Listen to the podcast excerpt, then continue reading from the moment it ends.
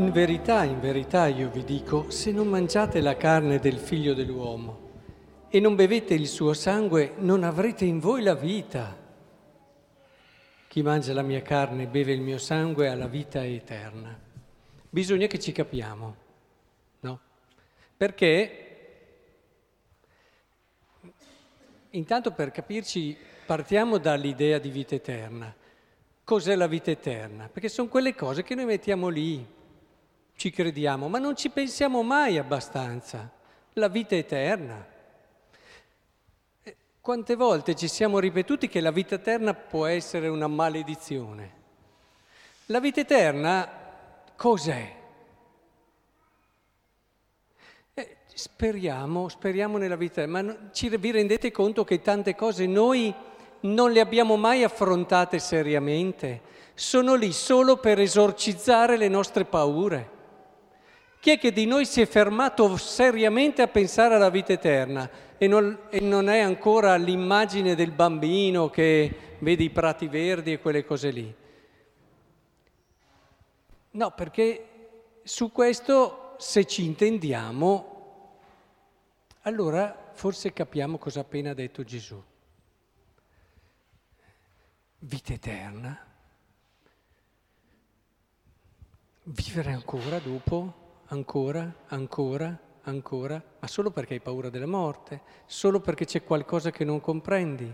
Ma cos'è la vita eterna? Fermati e pensa a quello. E Gesù ce l'ha appena accennato, per entrare nel mistero della vita eterna, devi mangiare e bere il suo sangue per avere in te la vita. Se non hai in te la vita non capirai mai la vita eterna. Se non cominci già adesso con l'Eucaristia a capire le dinamiche fondamentali della tua esistenza e della tua vita, la vita eterna, la vita eterna, risorgeremo e poi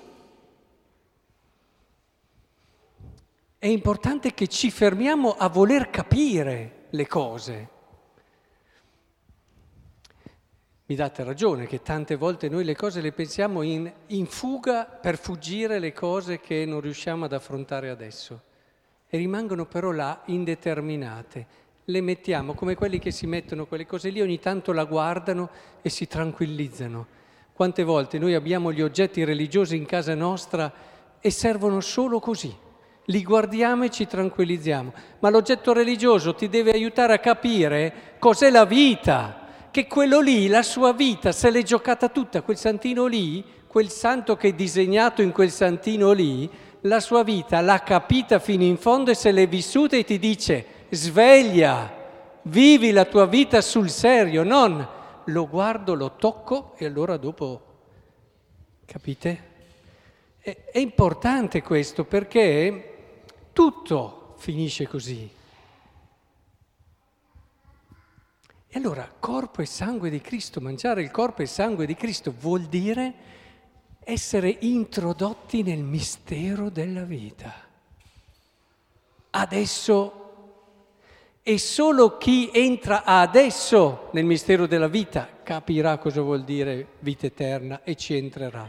Chi non ci entra adesso, la sapienza della Chiesa ci ha detto non ci, non ci entra subito, avrà bisogno di un percorso che glielo faccia entrare, chiamato purgatorio, immaginatemelo come volete, però il concetto è quello lì della verità dogmatica. Eh, perché anche il purgatorio, come è fatto il purgatorio, no? Noi sappiamo che il purgatorio è certamente quel tempo, chiamiamolo tempo, perché dove chi non è ancora riuscito a entrare nella vita su questa terra, a capirla in tutte le sue dinamiche, a tirar fuori la sua verità, dovrà, dovrà farlo. È un'opportunità per poterci entrare, se non è a vita eterna non ci entri.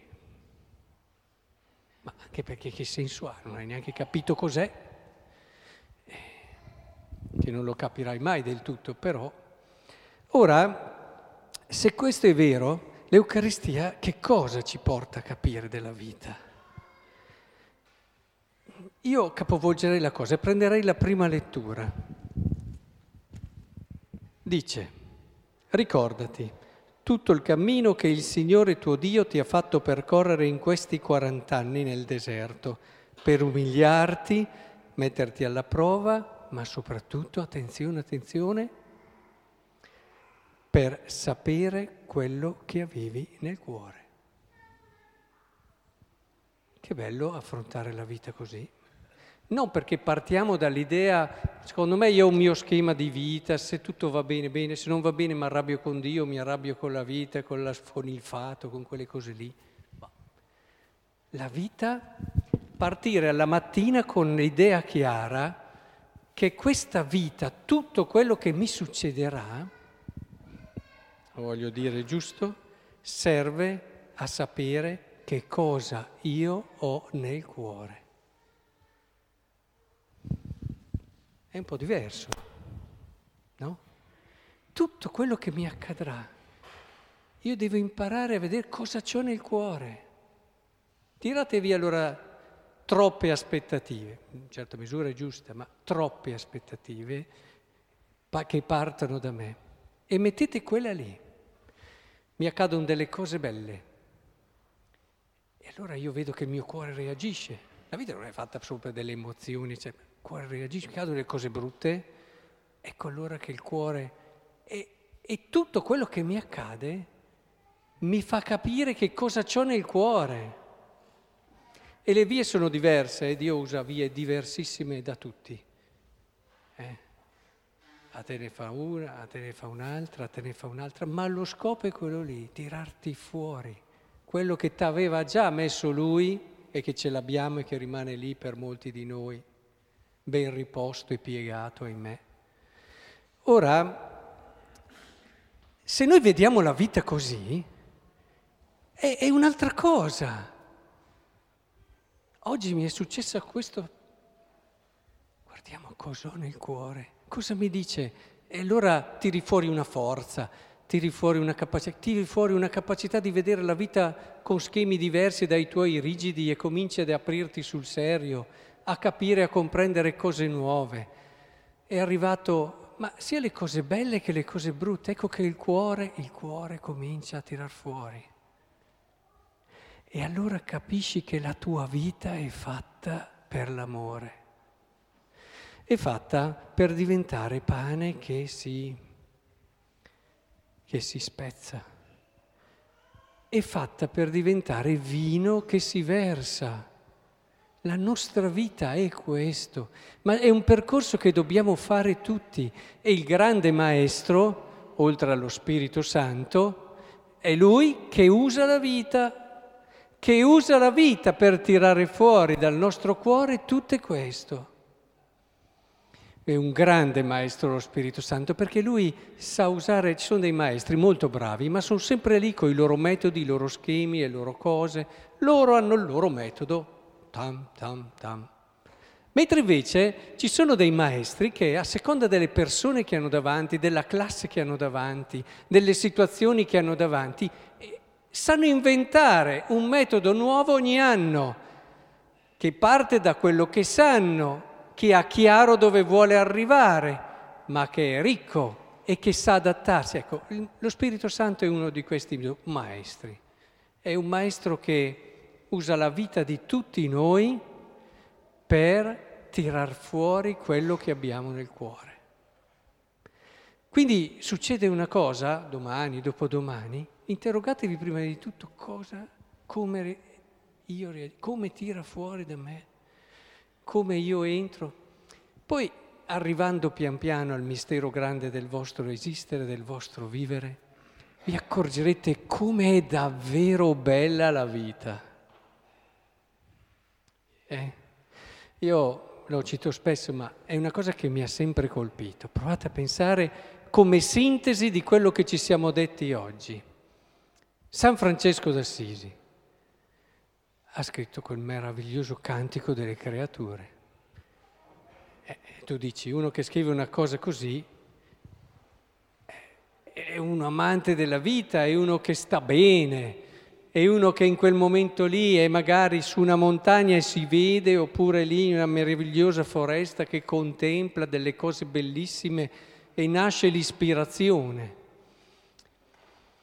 Beh, insomma, se sai dove ha scritto il Cantico delle Creature Francesco, che era malato, con il suo ordine in rivolta, coi topi che gli mangiavano e rosicchiavano i piedi e stava male e soffriva, e lì nasce il Cantico delle Creature, contesto un po' diverso da quello che ci immagineremmo, però vedete, quello che la vita gli ha portato, anche le sofferenze, perché guardate quando si rivoltano dal tuo ordine è peggio che i topi, è peggio che tutto il resto.